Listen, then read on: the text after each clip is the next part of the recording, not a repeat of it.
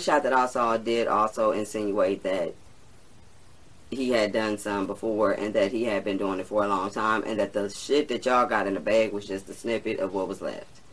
Because he looked high and drugged down like he'd been doing it for a minute. Anywho.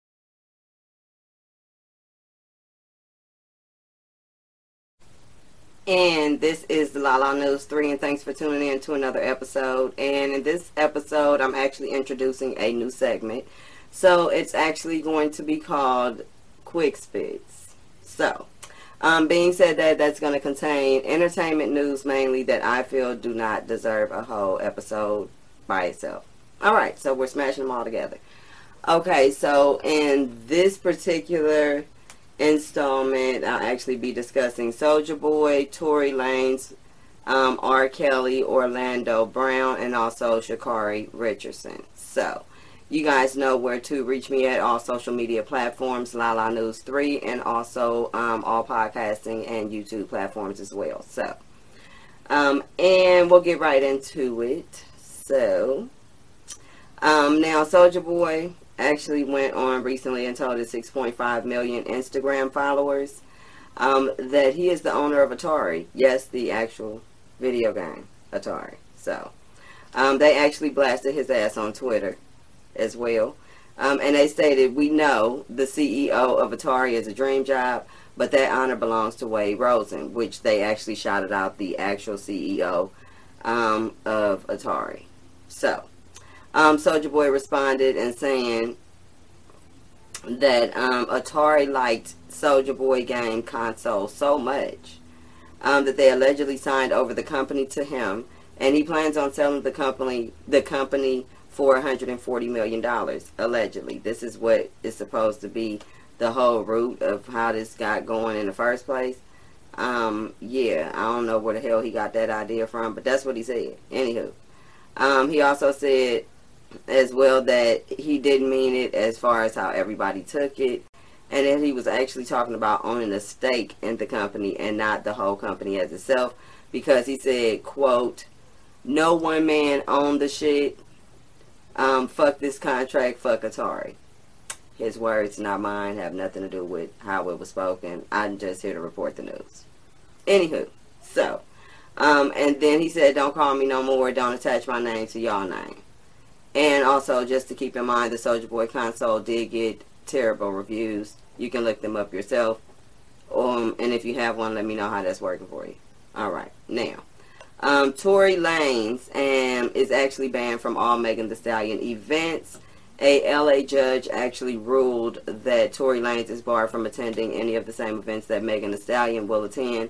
And this is after he showed up with the most hated person in the industry right now, which is DaBaby um, and at an um, event that she was also at. So, um, which so that was like a bam bam.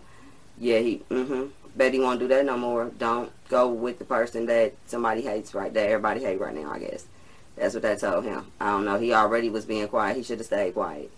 All right. So, um, a R. Kelly trial update. So. R. Kelly's former manager actually um, claims that he married Aaliyah because they thought she was pregnant. And this is actually during the trial that just started now. We know he's been locked up for a while. However, the trial has begun. So, mm-hmm.